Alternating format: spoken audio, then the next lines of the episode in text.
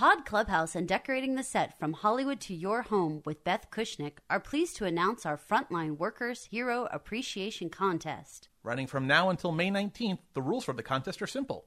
We want you to nominate the frontline worker hero in your life and tell us why. That's it. That's all you have to do. The frontline worker chosen will win a design consultation with interior designer to the stars and set decorator Beth Kushnick, as well as a gift certificate sponsored by Raymour and Flanigan to help put your design ideas into action. To nominate your frontline worker hero, just head to podclubhouse.com and fill out the official contest form. See the post at Pod Clubhouse for all of the official rules and contest information. No purchase or payment is necessary to enter. Void where prohibited by law. Pod Clubhouse. I just I just wanted to say thank you. Oh. And I don't know, I just I wish I understood you better. Hell, I don't. I've written two books about me, and I can tell you, bitch is unpredictable. No, I'm serious. I want to think that you've changed, and Charles obviously does, but you kind of built a trap for me the night of your book launch, and I fell into it. Are you that person, or this one? You need to remember that you were digging for dirt on me in order to get between me and Charles, so I had to play rough. I knew it didn't look great, but when it comes to him, I'd rather save my ass than my face. Doesn't he deserve that? Yes. Look, you may not know me, but I know who you are. You're Maria Von Trapp. Your sweetness and light and pillow fights and guitars, and I am just not that. Whether I like it or not, I'm the Baroness. Nobody roots for the Baroness. But what they always forget is the Baroness loved the captain. She loved him very much. Good night, Liza.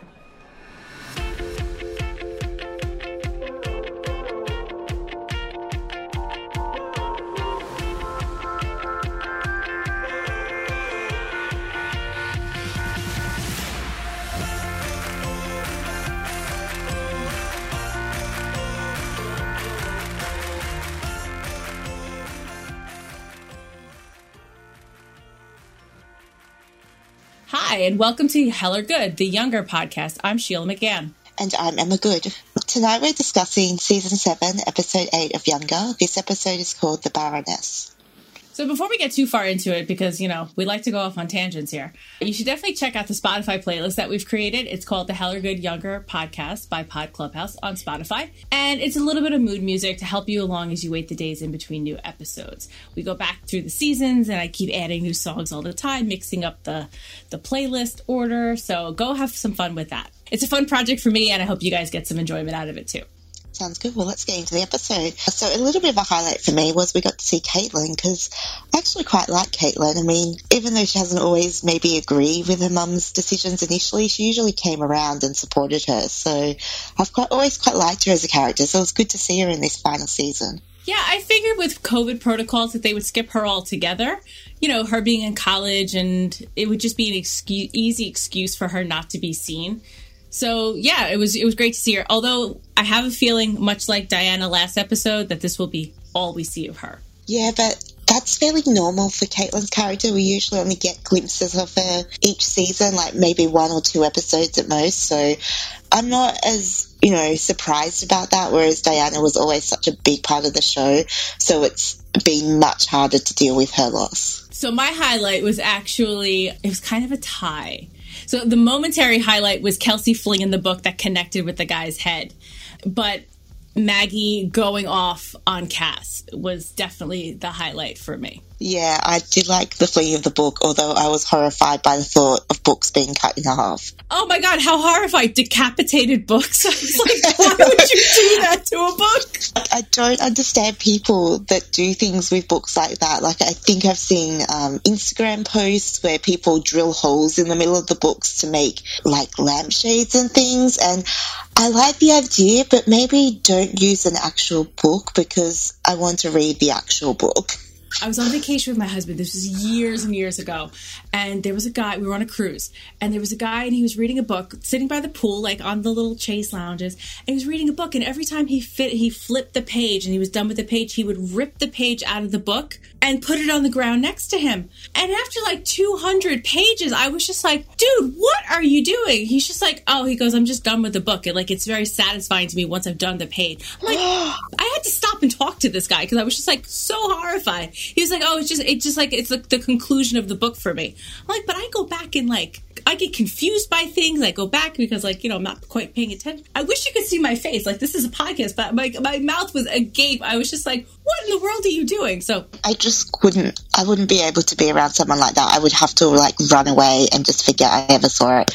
I just, Oh my god, I get upset because I reread my books a lot. I do too. And sometimes they start to fall to pieces, and I get really upset by that because, you know, the glue starts to go or whatever. I, think I've had to buy Pride and Prejudice about four times because of that reason. Uh, now I've just got the ebook, which makes it a bit easier. But right. Just, your iPad is a little bit better on the wear and tear. I just can't imagine like ruining a book in that way. Like that just horrifies me. So, so seeing these like books cut in half, I just I couldn't understand it. I mean, who builds a bookcase that you can't actually put books into?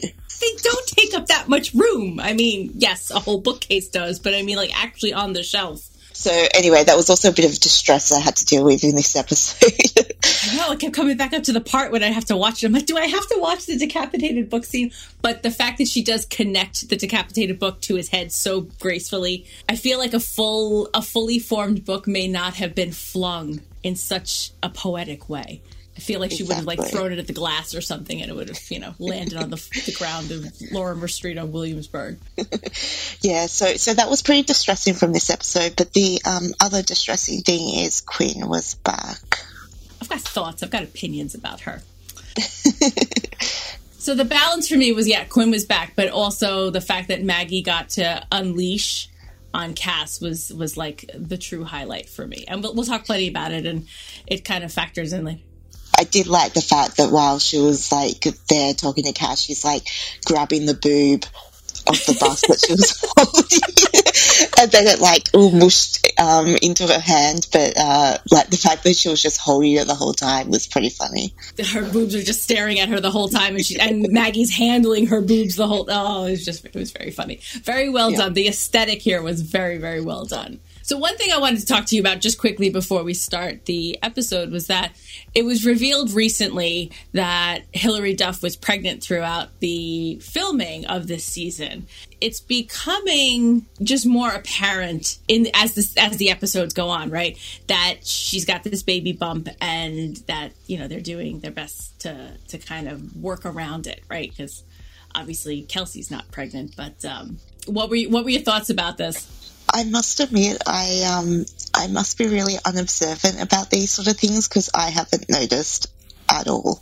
But uh, now that you know people have pointed it out, I might go back and have a look and just see if I can notice. But I don't know. I think I just get too caught up in the story that I don't really pay attention to things like that.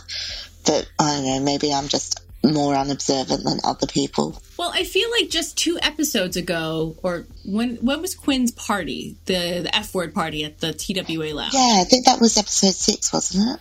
I think yeah, I think it was six. So she was wearing this cute little short, tiny dress in that in that episode, and here we are, you know, two short episodes later. I think there were like one or two scenes last episode that was kind of like, oh, because she was like holding an iPad in front of her. But this episode, more so, like the clothes have gotten a little baggier. She was wearing like that green kind of jacket. So yeah, I mean, I just give Hilary Duff like major kudos for filming under COVID protocols and filming while pregnant.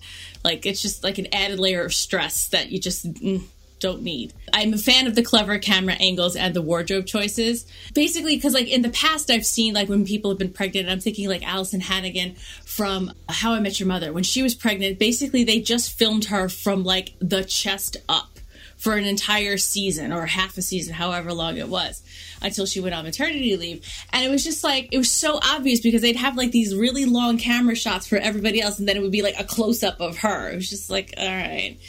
So I'm I'm I'm a fan of the fact that they're they're doing the same like wide angle shots, but they're just like you know she's sitting with her legs crossed, like when um, she got sexiled on the couch, right? Yeah, so she's just like sitting with her legs, you know, kind of bundled up. So, but just kudos to her for filming during all Yeah, that. I must admit, I remember, I think it was on the nanny with Cece, and they used to just give her like progressively bigger bags or something like that. And it kind of almost became a joke of its own to cover up her baby bump. It's like it's like how big is her bag this week? Obviously, the character of Cece was not going to work for her to have a baby on the show. So yeah, it was it was kind of funny how they just sort of made it over the top when they tried to cover it up. Yeah, this is a little bit more low key, and I, I did go ahead and watch the next episode as well. Yeah, it's just more clever ways of, of covering her up. So it's not just a bag; it's uh, without giving too much away, it's a laundry basket. You know?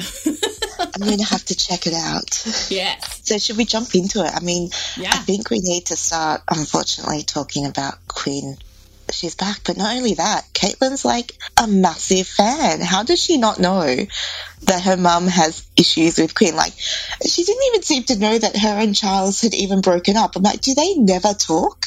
I don't know. I guess as a twenty year old, you're pretty self centered. I'm, I'm gonna I'm gonna do some deep self reflection here. As a twenty year old, a I was living in Australia.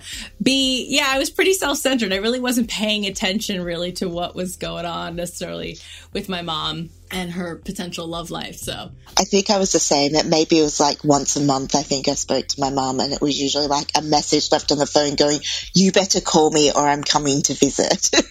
right, or for me, like living in Australia, like mom, I'm gonna need a wire transfer soon. running out of money. But no, it's funny because like my mom got email when I moved to Australia. Like her first email address is uh is dating back to like basically the day that I left. I was like, let's set this up for you. That's like my mom when I went to the US, and she used to print out my emails as well them. I'm like, mom, they're always going to be on the computer. She's They like, they'll live make there." lose them. Now, it's not surprising to me that Caitlin's kind of oblivious to this, but just like the nail in the coffin that Liza did not need is that Caitlin's like, oh my god, that's Quinn Tyler. And the fact that she's just such a fan. So it's like, you know, like punch number one is that Charles is dating Quinn. Punch number two is, you know, the double the double jab is that Caitlin is like this massive fan. and they're like bonded immediately over, you know, the singing. What's what's that called? The Oh, that acapella troublemakers. acapella. group. That's the word. But like, what in the world is going on here? Like, who carries around a pitch pipe, first of all, in their bag? But no, I just, I'm trying to understand the dynamic between Quinn and we'll talk about it, I'm sure, at the dinner. But the dynamic between Quinn and everybody else in Liza's family and the dynamic between Quinn and Liza. Like, she just seems to get along with David, with Kate, obviously with Caitlin. She agrees to do this Spirit of Vassar event. Did you really get along with David though? I thought she was just more being polite to David. But then, like, she turns around and she she gives him the business card of like the person from her venture capital firm. I don't feel that that was a platitude. That's true. I kind of thought that was just like a call them, and she might just tell them just say no. She wasn't going to really give him money, but she was going to like bring him up to speed in like Yeah. industry do this. But I was getting the feeling that that would be like, here, just do this, meet with him for an hour or two, and you know you're done with it. But like, she didn't even have to do that. Whereas she's literally stabbing Liza in the back at every turn that she possibly can. So I'm just trying to understand the dynamic here. Is she trying to like? Is this one thing of like keep your enemies close? Yeah, and it's you know, it, oh, let's just go into the dinner now. I think because Yeah.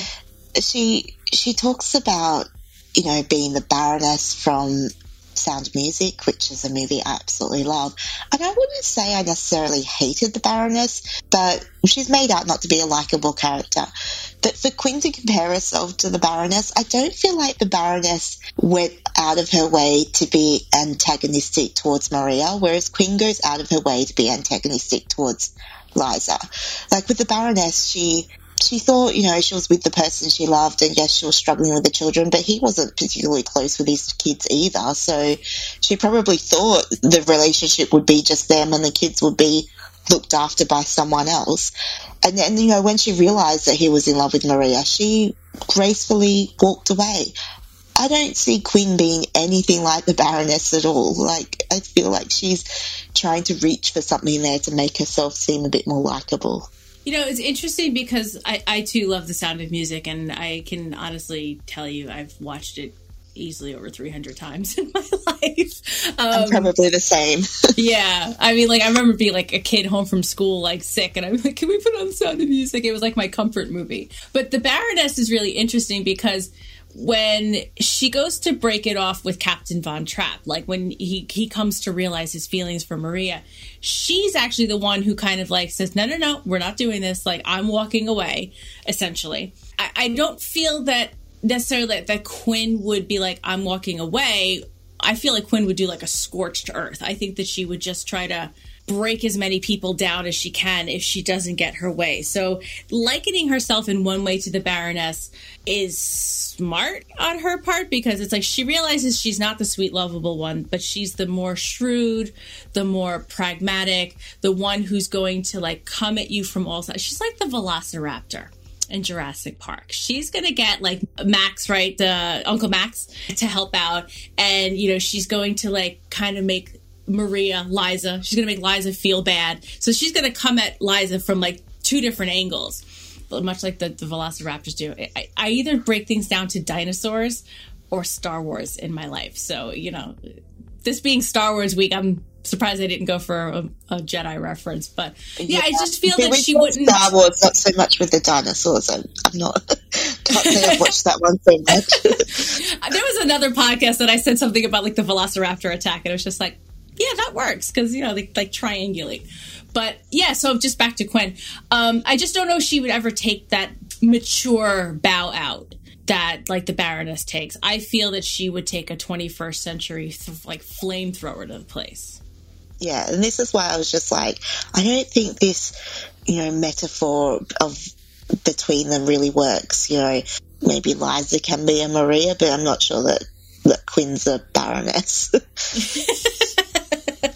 right. Yeah. It's like the the me- the mixed metaphor and like trying to think who she is. She's she's closer to Glenn Close in Fatal Attraction, I think, than the Baroness. Right. Wow, that she would, yes. you know, lay waste to a lot in her path. She doesn't come off as as very mature in this conversation either, because she's like, well, you know, if it com- comes between like saving my ass or saving my face, you know, I'd rather do this. But also, it's it's not taking into account being truthful either. She's still about appearances. She's still about winning and competition. So it's it's a very I don't know, the whole thing just left a very bad taste in my mouth. Like Quinn still didn't answer Liza's question.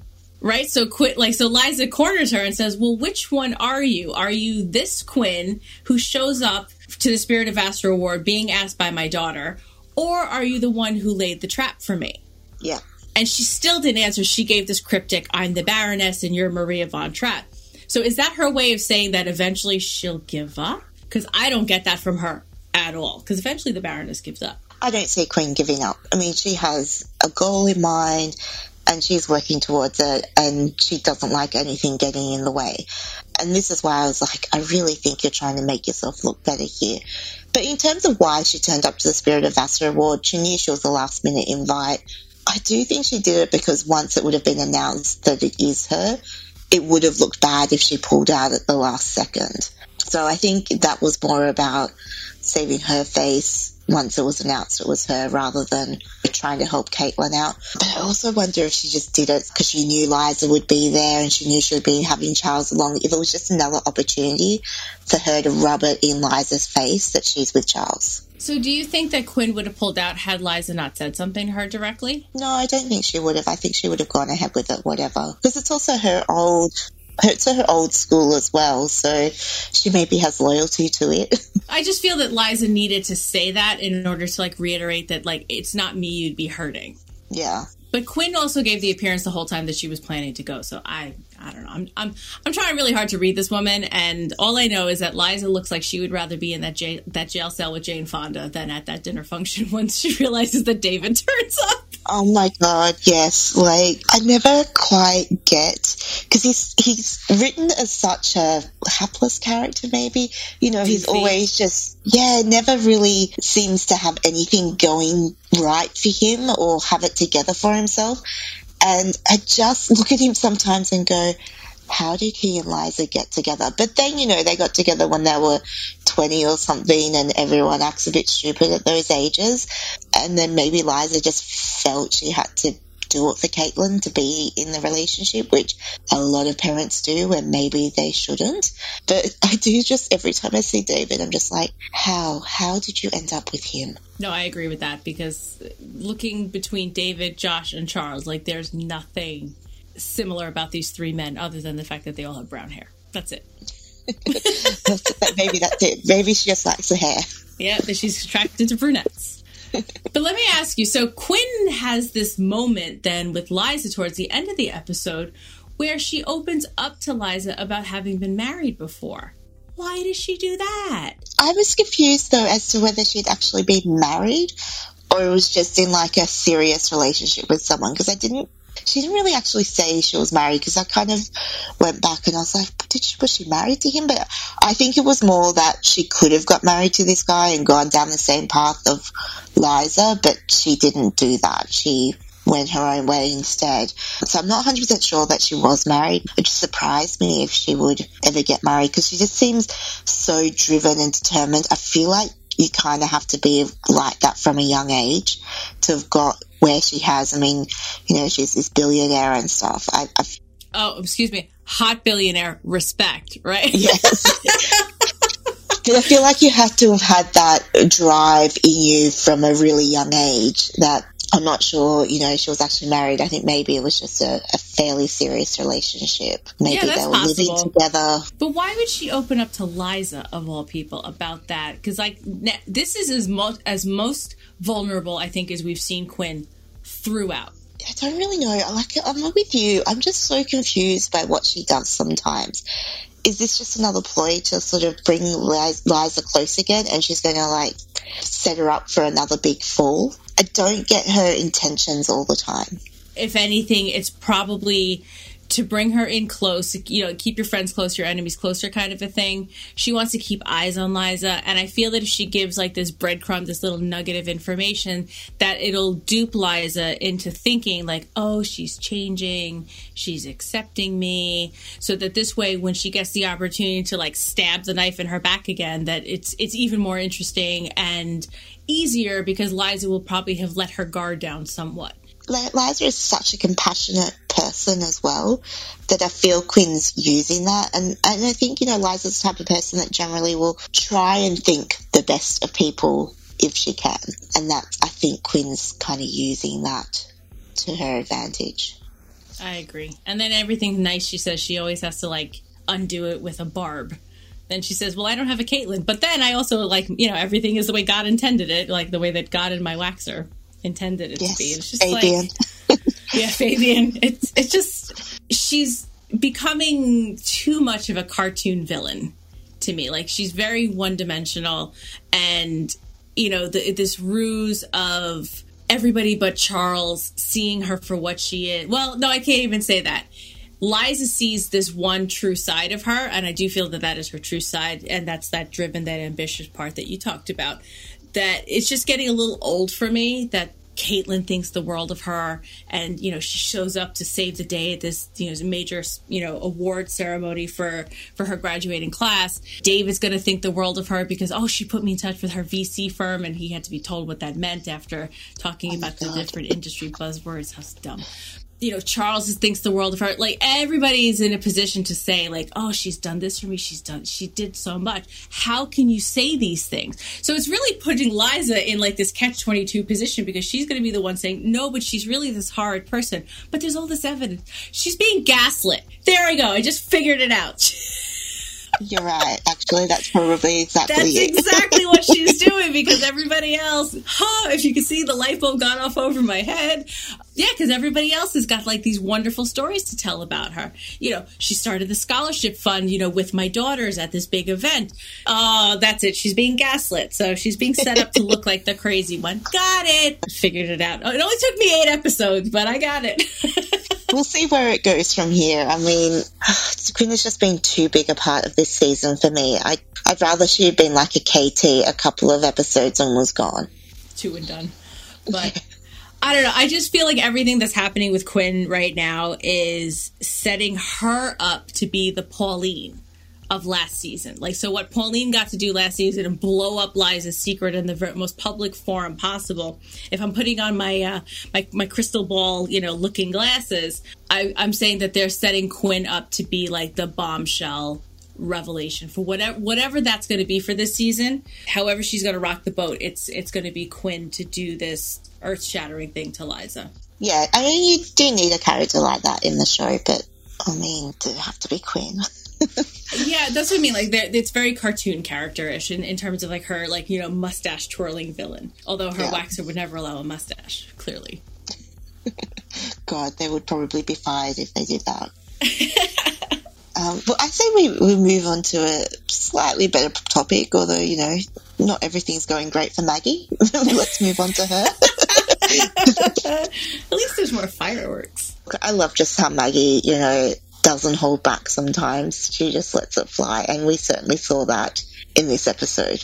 the smear campaign that's escalating. You know, we touched on this a little bit the last episode, and I feel that nobody's asking the obvious question or using this as Maggie's defense, but, you know, I have more thoughts. She wouldn't have had an art show in the 90s if she wasn't a supporter of transgender people. It's unfortunate that this is happening to her in present day, but this is a very real thing that happens to real present day people and the show is an illustration of, of real life here.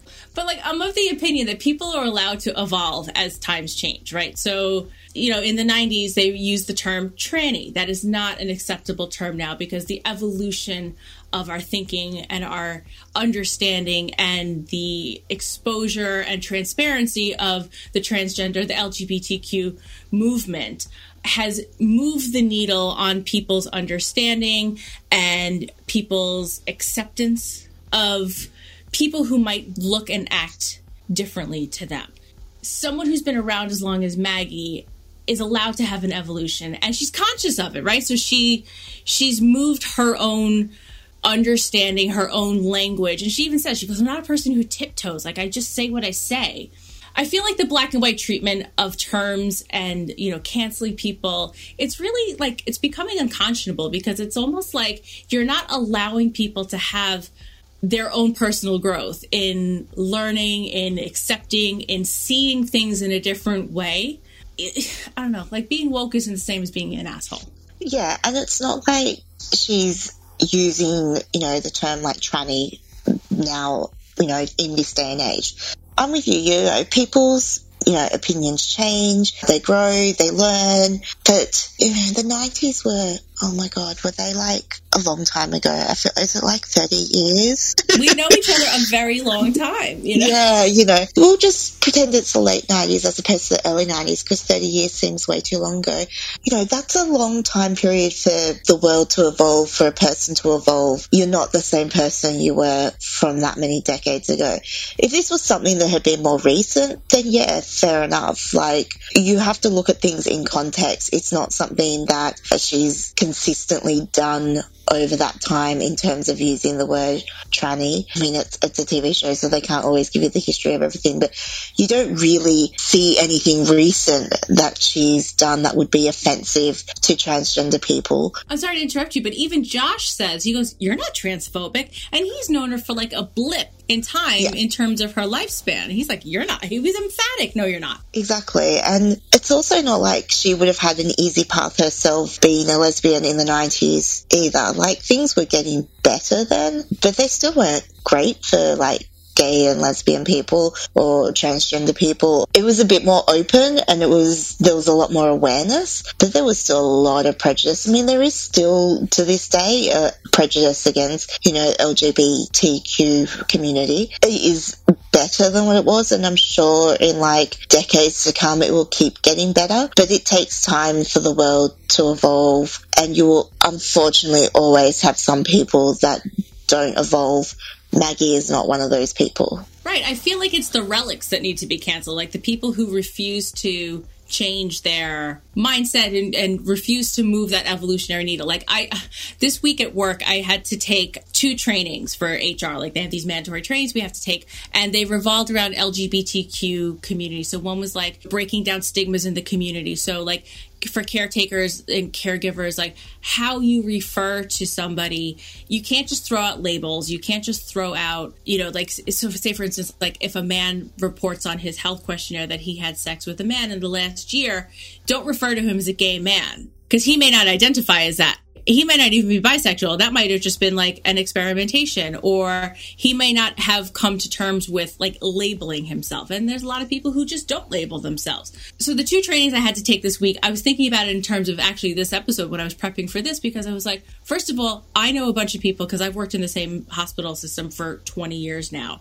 There are caregivers I know who are taking this training now this month who are like, flushed in the face, not comfortable with any of the terminology, but yet they have to eventually move their practice forward to to be inclusive of this language. And something as simple as like not saying necessarily mother and father because not everybody might have someone who identifies as a mother and a father. I even thought about your dad. Like you still refer to her as dad but not everybody does. Like so so if you have a parent who's transgender and might, might have a different pronoun and might say call me something different. You know might just say call me by my name you know because it, it might be too difficult. So like there's just a, a sensitivity of language that needs to be allowed for. And it's if if she like you said if she used this in the term in the current classroom setting you know like this is what we're you know this i, I still call it like you know it's that's my friend. Like she's just whatever, and whatever the word is that she uses, then that's a different conversation. But if you're talking about something that happened in 1994, you're talking more than 25 years ago, right? This is a very long way to say that we need to be a little more forgiving of people who do exhibit an evolution in their time. Because I can only imagine now in 2021 when we are recording this if somebody comes to this show in 10 years from now they're going to be like what are these two women talking about? Like how could they refer to people as this because in 10 years like our thinking will have evolved that much further. If you told me in 1995 that in 2014 that Ireland would be the first country in the world to legalize gay marriage, I would have been like, you lying. Because divorce only became legal in 1997 legal. It was a crime to get divorced prior to 1997. And if you told me that that country would be that woke in that short amount of time to move their evolutionary thinking into the legal framework, I would have been like, you lying. Give it 10 more years and we'll see where we're at. But right now, I just, I, I have very strong like feelings about canceling people because it, it's often done through the lens of a caste someone who's got a bone to pick and uses the most inflammatory, incendiary tool at their disposal to destroy this person. And like we said last week, there's really no fallout to the person that makes the accusation. It's the person who's got to react. Yeah, and I think it was quite good that, you know, Josh is the one that sort of figured out that this was not a student saying this, that this was an older person saying it just from the language that they used to show that, you know, you know, language also evolves over time and clearly Cass's hasn't. But the fact that she seemed to keep going with it. Like, I thought she would have just left it as that one initial message that she sent out, but she kept like going further and further and further and repeatedly doing it over and over and over again. And I just sort of think, what is wrong with you to have so much anger towards someone when it's your wife that you should be angry at? That's also like the million dollar question that still is going unanswered is that Maggie still didn't clear the air. Cass didn't obviously confront Camilla, and she's making excuses for Camilla, saying that she's got, you know, sexual blocks to overcome. So I feel like the two of them, Cass and Maggie, are still living in this gray world of truth because Cass is only reacting to what she's seen. Maggie hasn't come forth and said, Well, Camilla came on to me, and obviously Camilla has not had a conversation with Cass about where this is all going. And frankly, what Cass is doing is exhausting. I just don't have time to deal with things like that. Like, I remember when Twitter wars, people used to talk about them. Now, I have a Twitter account, I very rarely use it. I just, I don't have time for stuff like that. I mean, I don't even have a family and kids or anything like that to, you know, say that that's filling my time. I just don't care about getting that angry about things. It just, it's just a waste of effort it's just like if you argue with people, argue with strangers on the internet, it's just it's a waste of energy. It's a waste of time. I don't know. I don't. I don't know where this is going. Obviously, we see at the end of the episode, Maggie's show got cancelled, which you kind of predicted would happen in the last episode. But then the guy's like, you know, Maggie Amato is cancelled altogether, and it's just like, wow, like, yeah, I don't know how Maggie's going to come back from this at this point, even though she's had it out with Cass. That doesn't resolve it at the wider level because this is out publicly now. I just don't quite understand how she's going to be able to come back from this. Yeah, and I feel like this is like that little Williamsburg support system that she's got, like between Josh and Liza. And I really like what Josh and Liza were saying to her at the end too. You know, is you know, like Josh like, well, those who can't do teach, and that's not you, and you know, so it was a cute little camaraderie. And I have a feeling that like the community, her little like family community, is going to like rally around her and find a way to to like buoy her.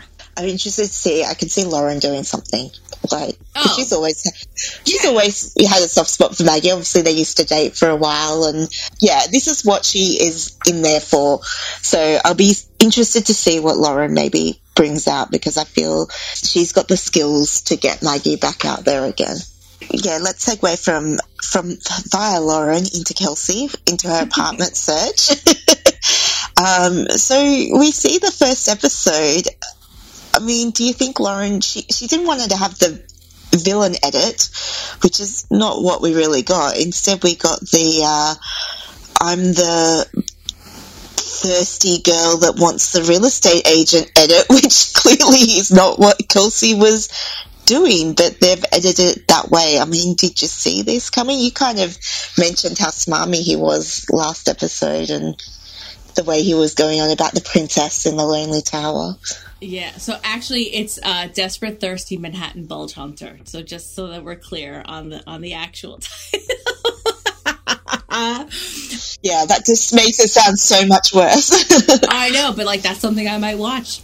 I do think that Lauren knew something was up because she she had warned Kelsey against the villain edit, but I don't think that she saw this this spin necessarily coming. I knew I knew she knew something was up because they always need an angle, they need a hook, they need some sort of uh, ratings generator. And you don't think just being a strong, independent young woman able to buy her own apartment is enough? No, again, he, what did he say to her, to Kelsey? He goes, This is aspirational TV. So they, they needed something in order to, to make it more interesting, I think. I know, I must admit, I do love watching shows like Million Dollar Listing, but I watch it more for the apartment porn than anything else. Yeah, well, because the people, like I said it last episode, like it drives drives me bananas with like these DIY house hunting shows. It's like I, I'm a lint bloomer and you know, I I, uh, I I tend the community garden and I have a six million dollar budget. I have a professional job. My husband has a professional job. We live in like suburbia. Like there's no there's no way we can afford it. If we moved out of the state, if we moved out of New York, if we moved to like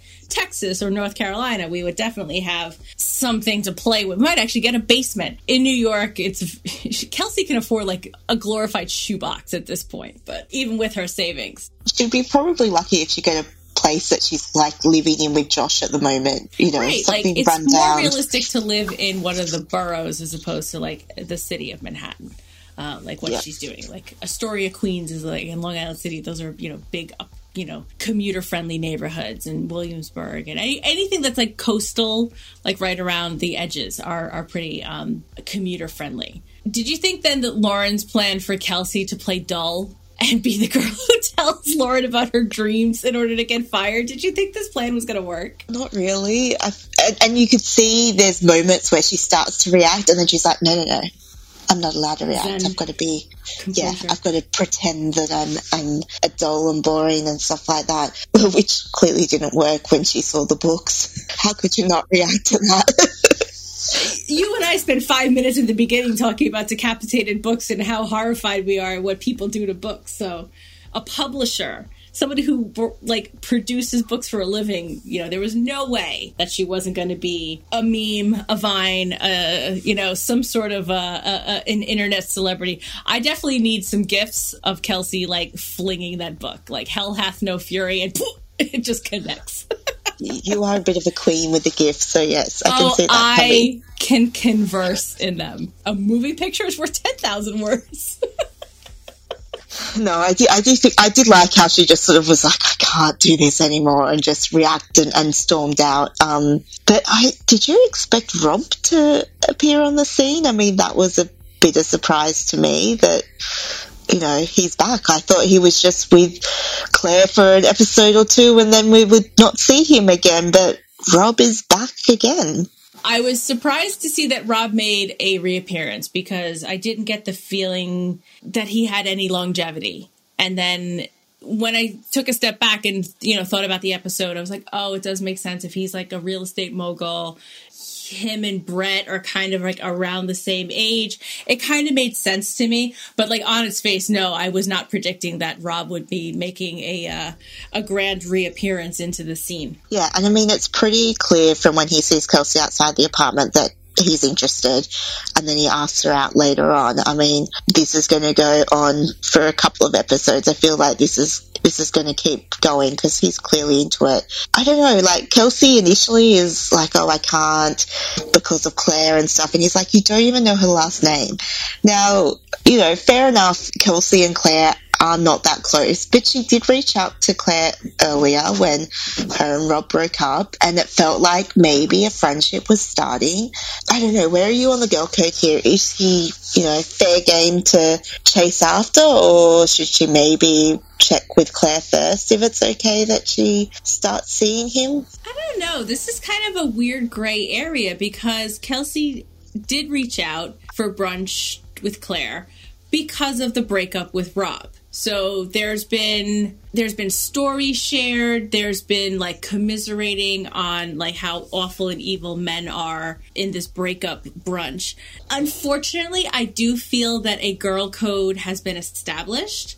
And while they're not like close, their relationships are too intertwined at this point for there not to be sort of like a conversation.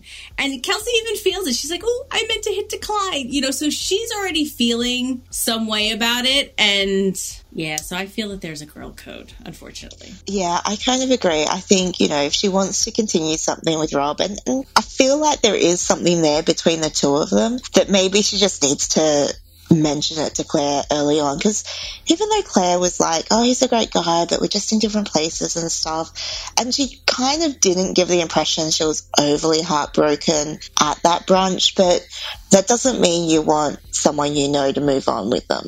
Always hard to see an ex move on, but how much harder would it be to see them move on with someone that you know and potentially you're going to run into because Kelsey's currently living with Josh. Maybe if she wasn't living with Josh anymore and they were, you know, she had her own place like she's looking for, it wouldn't maybe be so bad, but if Rob and Kelsey end up being together and they're at the apartment together while Claire's dropping off Gemma, that would be quite awkward, I think. So the only thing worse I'll say than having your ex date a friend is probably dating your best friend's brother. That's never going to be good. Have you done that? I'm not proud of it. I- don't recommend it. I will give it uh, one out of five stars. I was going to say, how awkward was it when he was the best man at your brother's wedding? no, it wasn't the best friend of my brother's wedding, but I did have to invite him to my wedding because I invited his whole family. because It's my best friend. I've known her parents my whole life. I, her sister. Oh, wow. That was a hard conversation to have. And he came. So How did John feel about that? it was definitely a, a strength test to our relationship. I'll give it that. Wow. Out of all my exes, I'm still friends with all of them now. Like it, it some took longer than others, but like we've like reconnected in different ways, and we're all just friends now. So it, it's all good. Nice. I'm very much a forgive person, not forget. I don't forget, but I'll forgive you. well, at least Kelsey hasn't done that, and uh, luckily Lauren doesn't have a brother. so Yeah, he doesn't exactly. have to So worry about that one. I do feel like potentially there's not a, if this does continue, it's it's not going to be good if she's not open about it. Right. And like you said, the setup is because their their relationship is so intertwined. Not that they're close, like we said, but like the drop off of Gemma, and then like if it's at eight o'clock in the morning and Rob is there and getting ready to go to work, and it's like, what are you doing? here? Oh, like that's just going to blow up in a big way, and the early sharing makes a huge difference. But it could also be confusing for Gemma as well. Yeah. Oh, I didn't even think of that. Well, I think she's starting to get to that age where she's recognizing people more, and you know, she spent a bit of time with Rob. So, yeah, I mean, that potentially could also be a bit confusing. Going, oh, you used to be there, and now you're here, and I don't understand. You know, kids can accept things, but it doesn't mean they don't sort of pick up on things as well. That's a really good thought. I didn't even think of that. But I was impressed that Rob did his homework enough to know to need to buy millennial books over empirical books. I feel like that's some deep Googling, right? That's from a couple episodes back. Some deep Oh my Googling. god, yeah, the googling with like three glasses of wine. If I do deep Googling, it's usually because like I, I found like some ancestry nugget and it's like three in the morning and I'm like looking up random dead Irish people. So. Yeah, no, he he definitely has done his homework. He's clearly keen, and you know, like I said, there's a bit of a spark there. I can kind of, I can kind of see the two of them together, but both of them need to be a bit open with Claire. And I think you know, Rob, as much as you know, Kelsey and Claire aren't that close, and he knows that she didn't know her last name, but I think he needs to realize that Kelsey does have, you know, is in within Claire's circle, so he needs to be a bit more aware of that as well. I feel like he's glossing over that just to get what he wants. it's going to be a slippery slope and and we're in this is episode 8 of 12 so yeah so like i feel like this is the right building of tension like there'll be enough friction here to create some sort of a sort of end of the season blow up so very interesting is, that everybody because josh really joshua is really part of the maggie arc Yeah, he, he didn't really have his own sort of story. He was really just there to help Maggie see who was actually behind the tweeting. and charles really didn't he didn't say anything really he just at the dinner right he's just talking to david I don't really remember him being that involved in the episode at all. yeah, No, he was, at the dinner. He kind but- of like, yeah, he just walked in with Quinn. So, so I kind of struggled to come up with a meditation with Maggie because there weren't really many moments of zen with Maggie because she's in turmoil, right? There's there's just a lot going on, and her world is literally upended. But there was her epic takedown of Cass as an example of how you can get your point across in like the most memorable way possible. So let's play the clip here. This was all you. You set me up because you didn't believe me about Camilla. Of course, I don't believe you. She gave me a bust of herself last Christmas. Why would she give me another one? You pressured her to send you photos of her bosom. And worse than that, you are damaging these kids with your antiquated views. Me? Antiquated? You wear rouge and told me to pack my valise for Provincetown. well, guess what? You can unpack it because you're fired. You brought this on yourself. And I don't blame Camilla, poor thing. She's vulnerable. She's struggling. You took advantage. She's trying to overcome her sexual blocks. Oh, she overcomes it right. Like the flume ride at Coney Island, like a broken shower head, like an open fire hydrant in a hot city street. Get out! No, you know what? Not without my clay tits. Oh, excuse me, my clay bosom. Ciao. I mean, like, if she'd been holding a microphone, Emma, at the end of this, like, not without my clay tits, chow, boom, like, drop the mic. Is is this her way of of telling the truth to Cass without actually having to say the words? she clearly made it the sexual blocks that Camilla was having. She had no issue with that when she was with her. Um, I just love how Maggie can just bring the words together and just say them at the time. Because I can never do that. I'm just in awe of that ability because it's something I'm never able to do. I always have the conversation with myself after the moment. Oh, I wish I had said that or I wish I'd done this or whereas it feels like with me, Maggie just has the words, can do it right then and there. And, you know, she gets out what she needs to get out. I just wish I had that ability. Uh, you know, she clearly made it clear that her and, and Camilla had slept together, but to make clear the circumstances around that to Cass, so it was a little bit of rubbing her face in it as well, which is maybe not so cool. yeah, it's like if I'm going down, I'm not going down without a fight. So my son recently started doing taekwondo sparring, right? So where they have to like do all of the stuff with all the gear on. Oh, he's so not a fighter. This is going to be awful for him. He went up to his first sparring match like he like smashed the ground with his his glove, his padded glove, smashed the ground. And I'm recording it on my phone and I'm laughing. And the person next to me was like, What did he just do? I was like, I think he just did a Hulk smash. I was relaying this to to somebody recently, very like so like earlier this week. He said to me, he said, Well, it's not surprising because he's much like his mother. I was like, What are you trying to say? Like, I'm not a fighter. I've never been in a fight. And I'm like, Oh, my mouth.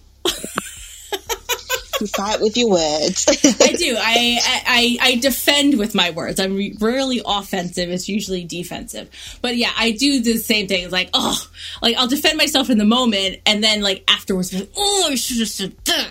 But I feel like Maggie's really got like the the delivery down, where it's like you know, like the the flu ride at Coney Island, like an open fire hydrant street. There's a cadence to her voice that lends itself so much to the fact that not only are the words meant to hurt, but they're gonna like resonate. It's gonna be earworm in your head. I'm like, that's the part that I gotta nail down better. I gotta make it more more memorable. and then not without my clay tits. Oh, don't let me forget those. She put a lot of work into those, so you know why shouldn't she get to keep them? Well, that's I think what was also so funny about it was that you know she had to now then stare at Camilla's breasts, her bosoms, right as Cass calls it, bosoms. I'm like that is such a 1970s word.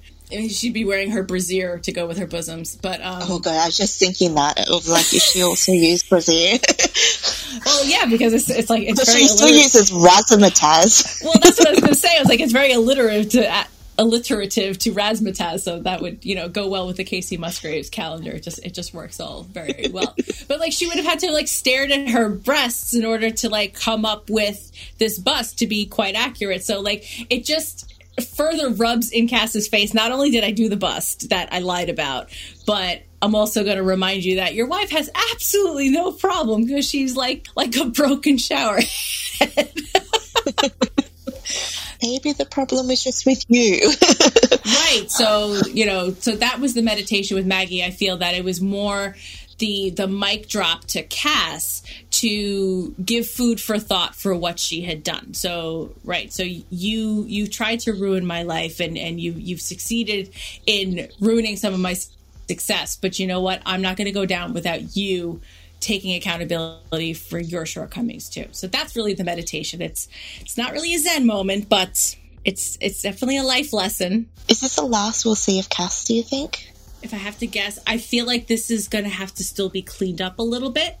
I feel like this is not quite done because Maggie's not going to accept that her show and her herself, like her presence being canceled without without some sort of involvement of like the people who got her to this point. And I don't know if I'm saying that in a really good way, but like I just feel like there's still like loose ends with this story. Like this isn't over. Like this this is not the end of this story for for Maggie. It's still got to continue because yeah, I, I I'd say we see more of Cass. I just don't know if it's going to be like on screen or like on a Twitter video or or something. But Yeah, because it's kind of like, you know, yeah, obviously Maggie's been cancelled. I was just like, I wasn't sure if this would be the end of the Cass Maggie involvement because I wasn't sure if, if you necessarily needed Cass to be back again. But yeah, we'll be, it'll be interesting to see. I'm, I'm a bit like you. I think there's still a little bit of unresolved issues between the two of them that maybe she'll be back.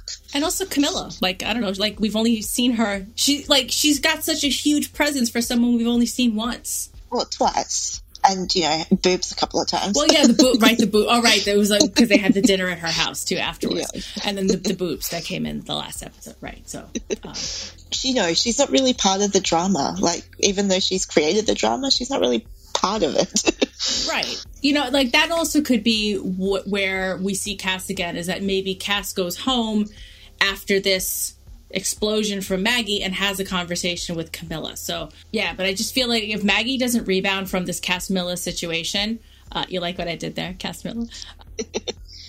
We're gonna have to like deep, deep, like dig into Lauren or something for the next meditation. Like last week was Diana, this week was a stretch for Maggie. But yeah, so I feel like Maggie needs to resolve this really soon because otherwise she's gonna like tear up our little, you know, Zen moment of reflection here at the end. Do it for us, people. Doesn't she know how important she was to this? exactly. The, like the crux of the episodes every every week is on Maggie here. This has been another episode of Heller Good, the Younger podcast by Pod Clubhouse. I'm Sheila. And I'm Emma. We thank you very much for listening. If you could head on over to Apple Podcasts or wherever you got this podcast from to rate, review, and subscribe. Subscribing lets you know when we drop new episodes. And by rating and reviewing, it definitely helps other people find this show. And that helps everybody because then you just spread the Heller good joy. You can find us on social media at Pod Clubhouse on all the things Twitter, Facebook, and Instagram. If you want to reach out to, for messages, for comments, we give shout outs when we get direct comments about the show or things that we need to include. Um, definitely reach out if you have strong opinions about anything that we said, we could definitely include it in the next show. Thank you for listening. We'll see you back here next week. Thanks, guys.